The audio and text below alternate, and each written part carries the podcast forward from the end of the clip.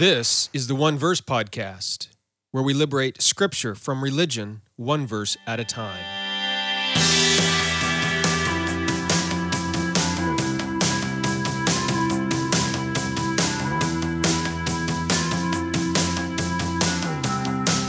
Well, hello, everybody, and thank you for joining me on the One Verse Podcast. I'm your teacher for this podcast, Jeremy Myers.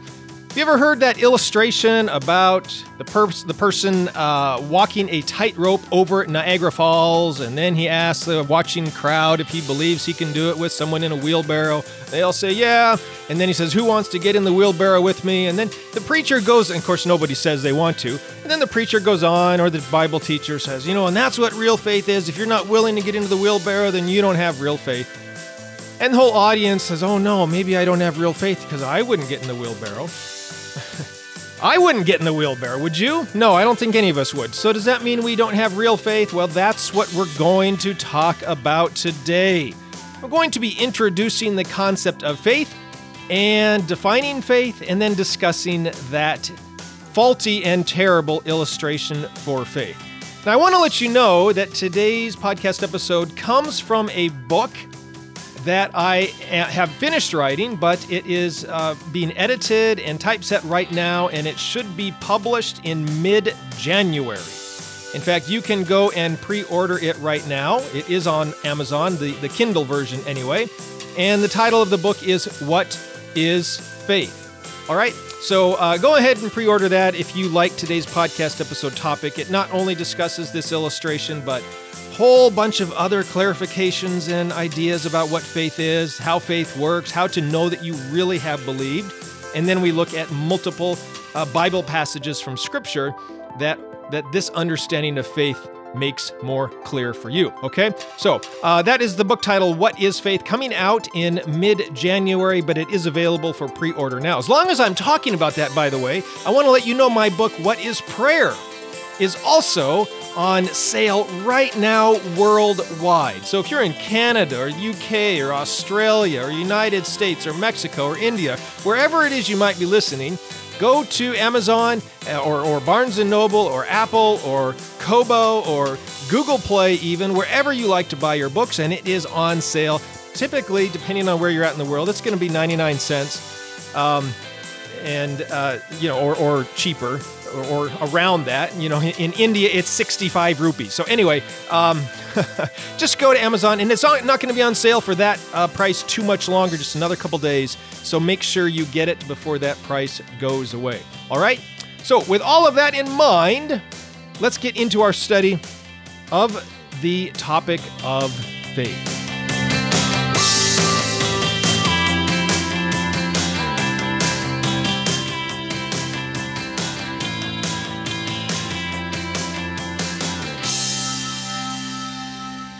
All right, so we're going to be discussing over the next several podcast episodes as I gear up toward that book launch in January. We're going to be talking about the concept of faith, and today all I really want to do is sort of introduce the idea and then briefly define faith, and we will also look at that horrible, faulty, destructive, damaging illustration about faith, about the wheelbarrow uh, being pushed over the tightrope over Niagara Falls. Along the way, we're going to talk about, not today, but in future podcast episodes, we'll be talking about the concepts of great faith and little faith, you know, whether there's such a thing as false faith or spurious faith. You probably have heard people talk about head faith versus heart faith, right? Uh, uh, maybe even uh, the faith of demons out of James chapter two. You know, how do you know that, that that you don't have the faith of demons, or even the demons believe, right? You, you've heard all of these sorts of things. So that's what we're going to be discussing going forward. Today, all I want to do is introduce the key ideas about faith, the basic bare bones definition of faith, and also discuss this illustration about the tightrope walker pushing the wheelbarrow over Niagara Falls. In fact, let me just tell you that story. If you are not familiar with this illustration, maybe it's best to just start off there. And here's sort of how the story is typically told in sermons or books or Bible studies or whatever. Okay, the story is is usually goes like this.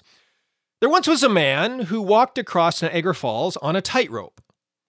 After the tightrope had been fixed in place, he started gathering a crowd to watch his daring and dangerous feat. "Come one, come all," he shouted into his bullhorn.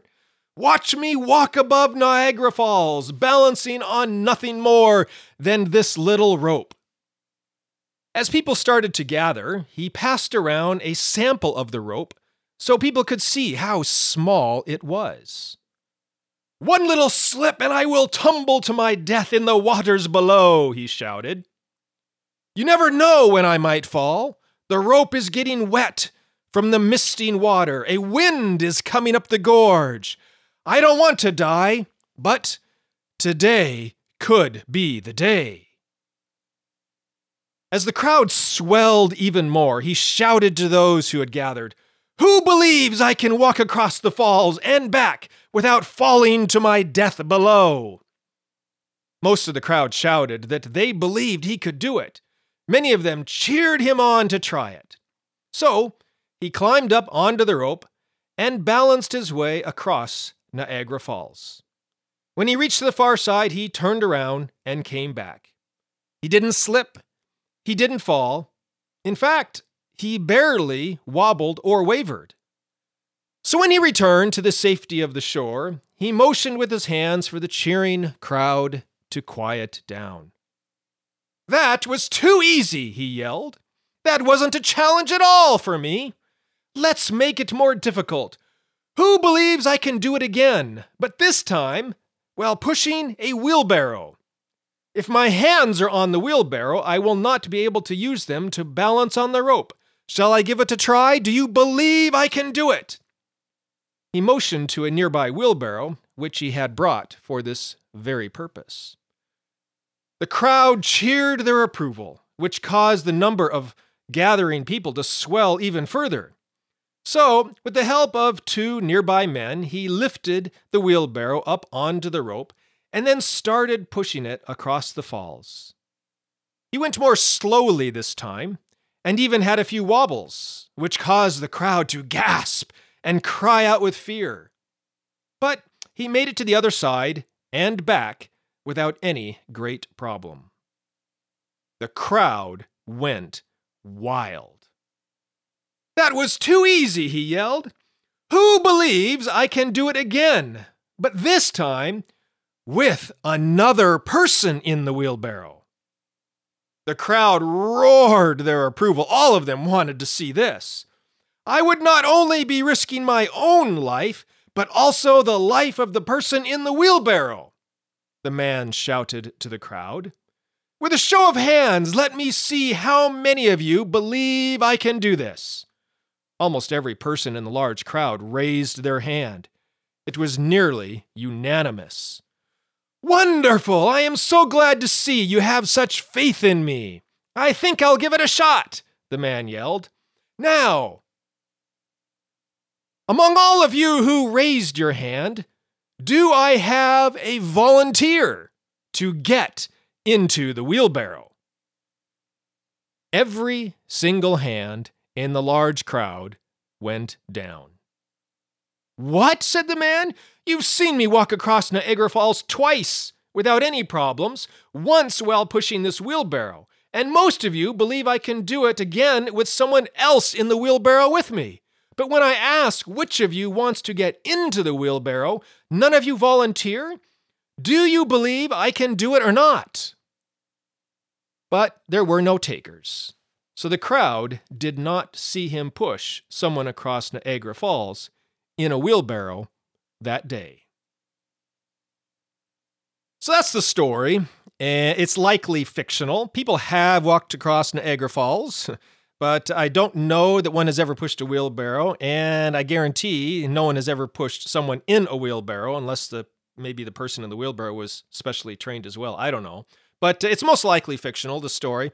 And and yet, it's a very common illustration used by some pastors and preachers and authors as an example of faith. And usually the sort of application or the point of the story is this. They say, see, it's not true faith unless you get into the wheelbarrow. These people, this is what the pastor says, these people on the shore didn't really believe. They just said they believed. They raised their hand, claiming that they had faith the man could do it. But it's not enough to say you believe. It's also not enough to raise your hand. It's not enough to claim you have faith. If you really believe, you have to get into the wheelbarrow.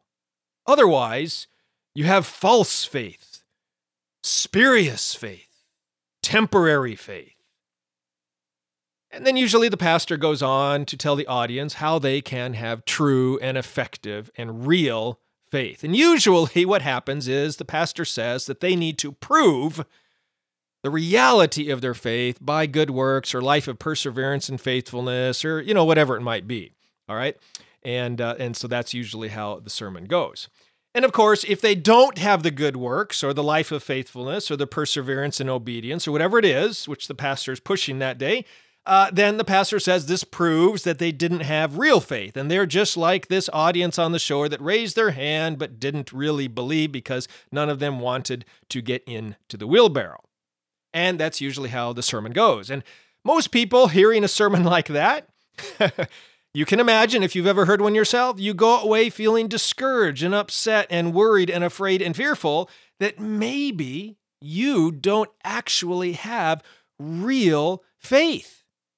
And if you don't have real faith, then that means that maybe you aren't really a Christian. You see the damage that this sort of illustration ca- causes?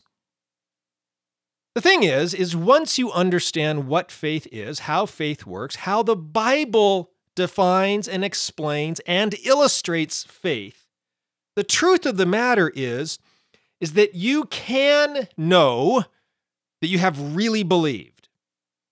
You can know that you are really a Christian. You can know today, right now, that you really have everlasting life. You can know, ready? You can know that you are already in the wheelbarrow. And it is the safest place you could possibly be. Now, we're going to talk about all of that in today's podcast episode, but I do guarantee that what I talk to you about today will probably raise more questions and issues in your mind. So this means that you are going to have to listen to the future podcast episodes. And also, if you want to, get that book that comes out in January, okay? So let's just begin today, though, by talking about the definition of faith. I'm going to go through this fairly fast. It's going to raise some questions for you, but Um, I, I've looked at all of the uses of the word faith, the the noun and the verb in uh, Greek and Hebrew, and studied all the lexicons and grammars and everything else. Okay, and and um, the various passages where it's used. And basically, what it comes down to is that when we begin to define the word faith, we need to get rid of our English understanding of what faith is and is not, because our English usage of the word faith does not match the Greek and Hebrew usage of the word faith, all right? Uh, the way we use the word faith today bears almost no resemblance to the way it was used in the Bible. Today, and you've heard this, today when people use the word faith or the word believe, uh, it's the same word in Greek, by the way, we tend to sort of use it as a synonym for hope or wishful thinking, right? So we say, I believe the Red Sox are going to win the World Series, all right? So you hear that? I use the word believe, and then I talked about some future event that eh, it might happen, but it eh, might not. I've heard people say, I believe, I have faith, right? I'm going to win the lottery. Well, that is almost certainly not going to happen. And yet some people think that if they just believe it strongly enough, right, just have faith, that they can make the impossible happen. And so that is sort of how people today think of the words belief and faith, as sort of a wishful thinking, sort of a, a hope. And um, but but that is not the way the Bible defines or uses the word faith. It is not the way the word, uh, the Greek, the, the noun is pistis and the uh, verb is pistuo in Greek. This is not the way these words were used in biblical times. Here's how they. Here's what they meant back then. Here's how they are used in the Bible. In the Greek New Testament, the word faith uh, or believe, belief, is most commonly used in reference to something that a person knows to be true. All right? uh, that they are certain, that they are, it's a fact, it's stating a fact. For New Testament era Christians, to believe something or to have faith means that they were persuaded or convinced of the truth of it. They knew it to be true. And so, even though in modern English usage, hope or wish are, you know, good synonyms for faith, in biblical usage, a synonym for faith, a good synonym for faith, is the word know. All right, so would you say, I know for a fact that the Red Sox are going to win the World Series? No, you wouldn't say that because you don't know that. Therefore, in biblical Greek, Hebrew usage of the word faith, you would not use the word believe or faith there either, okay?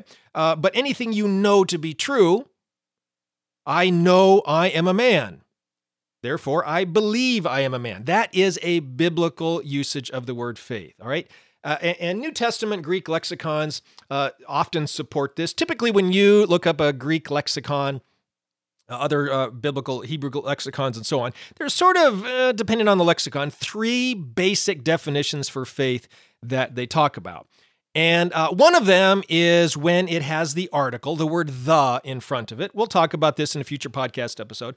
Basically, usually the word faith in the Bible does not have the word article. It's just faith or believing, something like that. But when it has the word article, it's, you, it, it refers not to this, what I just said, knowing, but really to sort of a body of beliefs that identify a particular religious group, okay? So, and we use it this way as well uh, today, articles of the faith, sort of an idea, so the articles of Christianity, and we talk about the various faiths or the various belief systems, right? So we might talk about the Christian faith, the Muslim faith, the Jewish faith, right? These sorts of ideas. And, and that's, that, that is, it happens in the Bible as well. There's lots of passages, for example, Acts six seven and Romans four eleven and others, where uh, they are talking about the body of beliefs that make up Christianity, okay? That's the first way. It's fairly rare, but it is a definition. Second, uh, some, uh, not some, Greek lexicons do point out that some of the words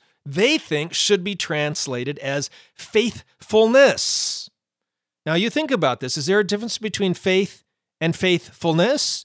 Yes, there is. Faithfulness is sort of an ongoing life of obedience and dedication. It uh, fidelity, sort of an idea, okay? And so some Greek lexicons say that there are few places uh, that the, the the word pistis or pistio could be translated as faithfulness or fidelity. Now, again, I'm going to save that for future podcast episodes as well because I disagree. I've looked up them. Uh, there's like six or seven of them, and I think that only three are really possible, could be translated this way. But when you look at these three in their context, I don't agree that they should be translated as faithfulness or fidelity at all, okay? So uh, again, we'll discuss all that in a future podcast episode as well. The third and final definition for pistis and pistuo word family is by far the most common. Over one hundred eighty times in the New Testament, it simply means believing, faith, or belief, something like that, okay? And in every single case, it refers to uh, something that a person knows to be true. All right, so this is the primary lexical definition of the verb. It means to consider something to be true. All right, uh, to uh, it's a, a confidence, a persuasion, a conviction that something is true. It, uh, you have faith when you are fully persuaded by the evidence that is presented to you. Uh, to, to believe, this is um, a, another definition I found. To believe is to be persuaded that some declaration is true. If you think something is true, then you believe it. All right, C S. Lewis taught this sort of thing, N T. Wright, uh, Robert Wilkin, uh, Joseph Dillow. It came out of uh, Bauer, Arndt Gingrich, and, and the, the B A G D uh, lexicon. Okay, anyway, that's the biblical definition of faith, to know that something is true, to be persuaded or convinced that something is true. All right? So, and in fact, we even see this in the, in uh, the book of Hebrews. Hebrews eleven one, I think, is a very good definition of faith. Faith is the substance of things hoped for, the evidence of things not seen. Notice this, this, there's this language here of evidence and substance. They're bringing into reality something that we hope for, all right? And, and considering the evidence of things we have heard or the things we have not yet seen, that sort of a thing, okay? The author of Hebrews is saying that faith substantiates or brings into reality that which we have only hoped to be true, all right? So uh, the basic bare-bones bottom line definition of faith, it is the evidence, conviction, or confidence of some fact, something we know to be true, something maybe we cannot see, but we've been told, all right? Uh, yeah, we believe things we have seen, but we can also believe things we have not seen. And the, the author of Hebrews goes on to describe some of those in the faith chapter, yeah, Hebrews chapter eleven, this hall of faith, okay? Now, I know that raises lots of questions in your mind um, about how you can possibly have certainty, right? If I've said that faith is certainty or conviction or persuasion that something is true, I mean, just think about it. Is there anything in life, or especially in theology sometimes, that you can be absolutely certain about? You probably don't think so. And maybe you've heard some of these other illustrations out there about the, the like Greg Boyd uses this house of card anal- house of house of cards analogy where, you know, Christians construct this house of cards of their beliefs, and when the bottom one gets pulled out, the whole thing comes crashing down. Uh, Peter Enns has this book called The Sin of Certainty, where he argues against this idea about faith being certainty and, and says that we really should include doubt in our faith and all these other things. Okay, I'm going to be talking about all that in future podcast episodes because I disagree with both Peter Enns and Greg Boyd and this whole idea about faith including doubt and uncertainty. I believe that faith is the the opposite of doubt, and faith is the opposite of uncertainty. They are mutually exclusive, but we will talk about all that in the future, okay? Future podcast um, episodes. For today, with this definition of faith, let me just go back and let's look once more at this wheelbarrow illustration and understand what is actually going on in the mind of the people on the shore as they hear this invitation from the man to get into the wheelbarrow, okay? First of all, the people know that the man can walk across Niagara Falls on the tightrope. How do they know this? Because they've just seen him do it. So, since they know it because they've seen him do it, they believe it. So when he says, "Do you believe I can walk across Niagara Falls on this tightrope?" Yes, they do believe that. They'd seen him do it. Okay, now, what about with the wheelbarrow? They'd seen him do this as well. He went across Niagara Falls with a wheelbarrow and back with a wheelbarrow. So yes, they believed that as well. In both cases, their faith is absolutely real and genuine, based on what they had seen him do. Okay, based on this, they also stated their belief that he would be able to do it with somebody in the wheelbarrow. And you think about it. Do you believe that a person like that could push somebody across Niagara Falls in a wheelbarrow? I hope you believe that. I believe it's possible. Okay? So their belief is genuine and real in that instance as well. But then why didn't any of them get in the wheelbarrow? You know, does this mean they didn't actually believe? No, their belief was genuine. Their belief was real. They did actually believe. So why didn't they get in the wheelbarrow? Well, there's several reasons why they didn't. First of all, walking across Niagara Falls on a tightrope has inherent risk. Right? That's why it's so thrilling to watch. That's why the man is able to gather a crowd. All right, and given all of the things that can go wrong in such a situation, many of which are completely out of the control of the man on the wheelbarrow, or the man on the tightrope, right? Even though they believe he can walk across Niagara Falls on a tightrope, pushing a wheelbarrow with somebody in the wheelbarrow, here's the, here's the significant point. There is no guarantee that he will do it. All right, look, even if he did this a thousand times, let's say he got a bag of cement and put that in the wheelbarrow, went back and crossed with it, and then he uh, got a specially trained other person to uh, get in the wheelbarrow with him, who also was a tightrope walker and could maintain his balance. And he went back and forth across with them. And then he took a person from the crowd and uh, trained them on a, a, a, a tightrope that was over ground, you know, one foot off the ground. And they did this a thousand times, and he never fell off. There is still no guarantee that when he goes across Niagara Falls, he's not going to fall. Why?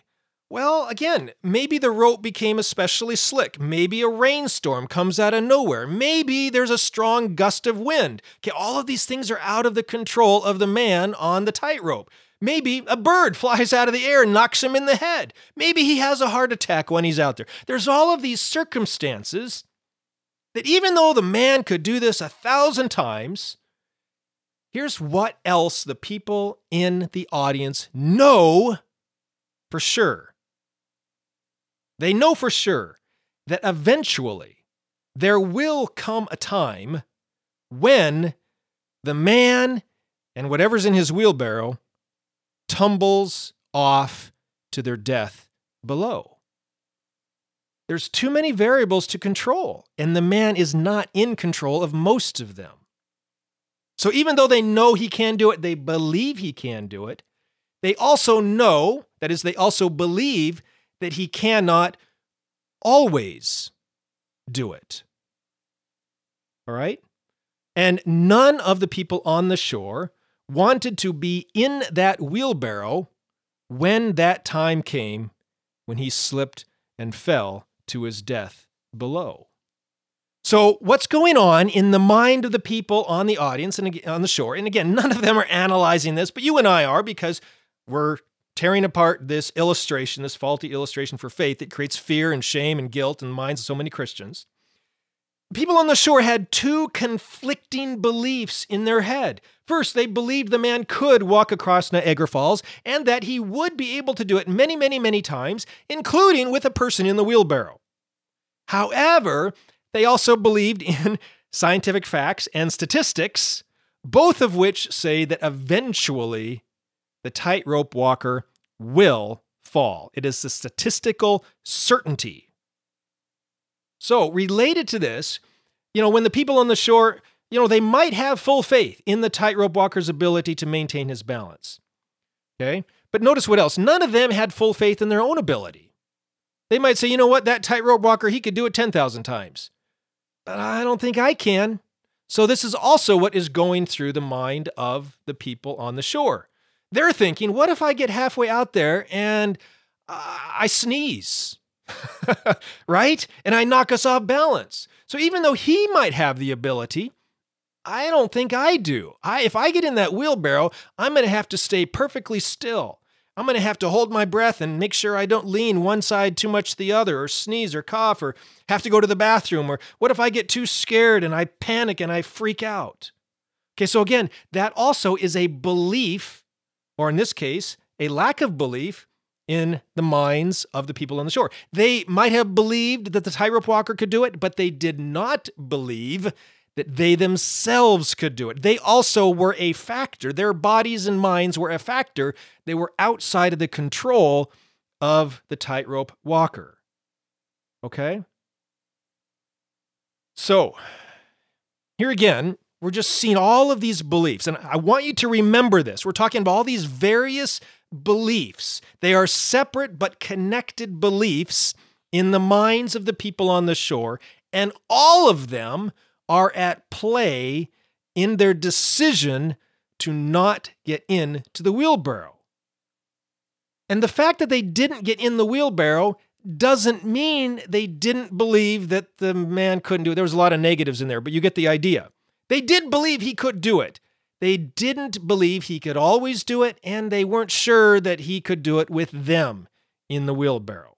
There were millions of random variables that were out of his control. Okay? So, here's how this helps us with God. Let's turn it around, bring some theology back into this to close us out for today. Part of the problem with this illustration is that when pe- pastors and teachers and preachers use this illustration, they are equating the promises of God with the invitation of the tightrope walker. Or maybe they're equating the promises of Jesus, the offer of the gospel for eternal life, or whatever it might be, with the offer of the tightrope walker. But notice the differences. God is not a tightrope walker, right? Who eventually is going to make a mistake, you know, if we just give him enough time. Look, if God promises, if this was a promise in Scripture, that he will always take a, take us across Niagara Falls, you know, we're speaking spiritually here, a spiritual tightrope, God will fulfill that promise every single time, forever and ever, throughout all eternity, without fail. There are no spiritual or natural variables which can wreak havoc with the promises of God. By the way, the same goes for Jesus. When Jesus makes a promise, it is a promise with a one hundred percent guarantee. Like God, Jesus is fully reliable. And furthermore, right? Remember the people on the shore? They said, well, maybe the tightrope walker can do it, but I'm not sure I can. Well, many of the promises of God, especially the promises to give us eternal life, thankfully, they're not dependent on us at all, on our own effort, on our own good works, or our own life of obedience or faithfulness or involvement or anything, okay? If we were to in- equate, let's just turn this around. If we were to equate our eternal life with getting into the wheelbarrow to be pushed across a tightrope over Niagara Falls, then here's what it would actually look like. We would have to say that you could do absolutely anything you want in that wheelbarrow. You could jump around and do jumping jacks and flips, and you could even try to jump out of the wheelbarrow if you wanted to. But no matter what, Jesus is not going to let you fall. That is an accurate illustration. Now, if that was the case, if the man said, look, I don't care what you do in the wheelbarrow, for number one, you know, I can do this ten million, billion, trillion times, and I'm never going to fall. And you knew for a fact he was telling the truth. We know that with God. And you get in this wheelbarrow, I don't care what you do. Do jumping jacks, take a nap, sleep, jump out for all I care. I don't want you to do that, but if you do, it's fine. I got you. We'll get across Niagara Falls. Look, if that was the promise, and I knew it was true, which I know is the case with Jesus, yeah, I'm in the wheelbarrow right away. Okay? And in fact, that is the promise of Jesus, right? John ten, twenty-seven to twenty-nine, we are safe and secure in his hands, and he will never let us go. Nothing can take us out of his hands. We can't even take ourselves out. That is the promise of Jesus. And when we refuse to believe his promises, it's simply because we're refusing to believe that Jesus knows what he's talking about. If Jesus makes a promise, oh, I don't think I'm going to trust Jesus on that promise. Look, what you've just done, it says that Jesus doesn't know what he's talking about. Jesus is fully reliable and trustworthy, so you can believe him for what he says. All right? And he is going to take you across Niagara Falls. And there is nothing that you or anyone or anything can do to stop him. Romans eight, thirty-eight and thirty-nine, neither height nor depth, right, can separate you from the love of God in Christ Jesus. So, this is sort of the basic definition of faith, and it's it's knowing with certainty the truth about something. Future podcast episodes, we will talk about how this faith is developed, how you come to believe something. You can't choose to believe, you can't make a decision to believe. Hey, you are persuaded by the facts when they are presented to you. We'll talk about that. We'll talk about this whole thing about head faith and heart faith. Talk about de- the faith of demons in James two. We're going to talk about uh, various misconceptions and false ideas about faith, how to know you believed, how all of your various beliefs interact with each other. And with each one of these, we will be looking at various texts of Scripture, some Bible. This is the One Verse podcast, after all, so that Uh, these clarifications and ideas about faith help you understand the Bible in a better and more clear way. So I hope you do join us in future podcast episodes. I will be trying to do one per week. That's my goal, usually on Wednesday going forward. Um, if you just cannot wait, though, go ahead and get my book. Of course, even that, I, I take that back. Even that is about a month away from being released. So uh, you, you, I guess you'll have to wait on that as well. Oh, you know what? I have a lesson in my online online uh, discipleship group in the Gospel Dictionary online course. I have a lesson in there on faith. So you can take that lesson and uh, get some of this in advance. Just go to redeeming god dot com slash join to learn more. All right. Hey, thanks for listening. Hopefully this illustration about the wheelbarrow makes a little more sense in your mind now. And uh, this definition of faith helps clear up some things about what you actually believe and how you know you believe. Thanks for listening. We'll see you next week when we continue to talk about faith and uh, provide some clarifications. I think we're going to look at, um, I'm going to provide you with a better illustration about faith that's going to help make sense of how your various beliefs work together and interact and how you come to believe them. Okay? Thanks for listening. We'll see you then. Talk to you later. Bye.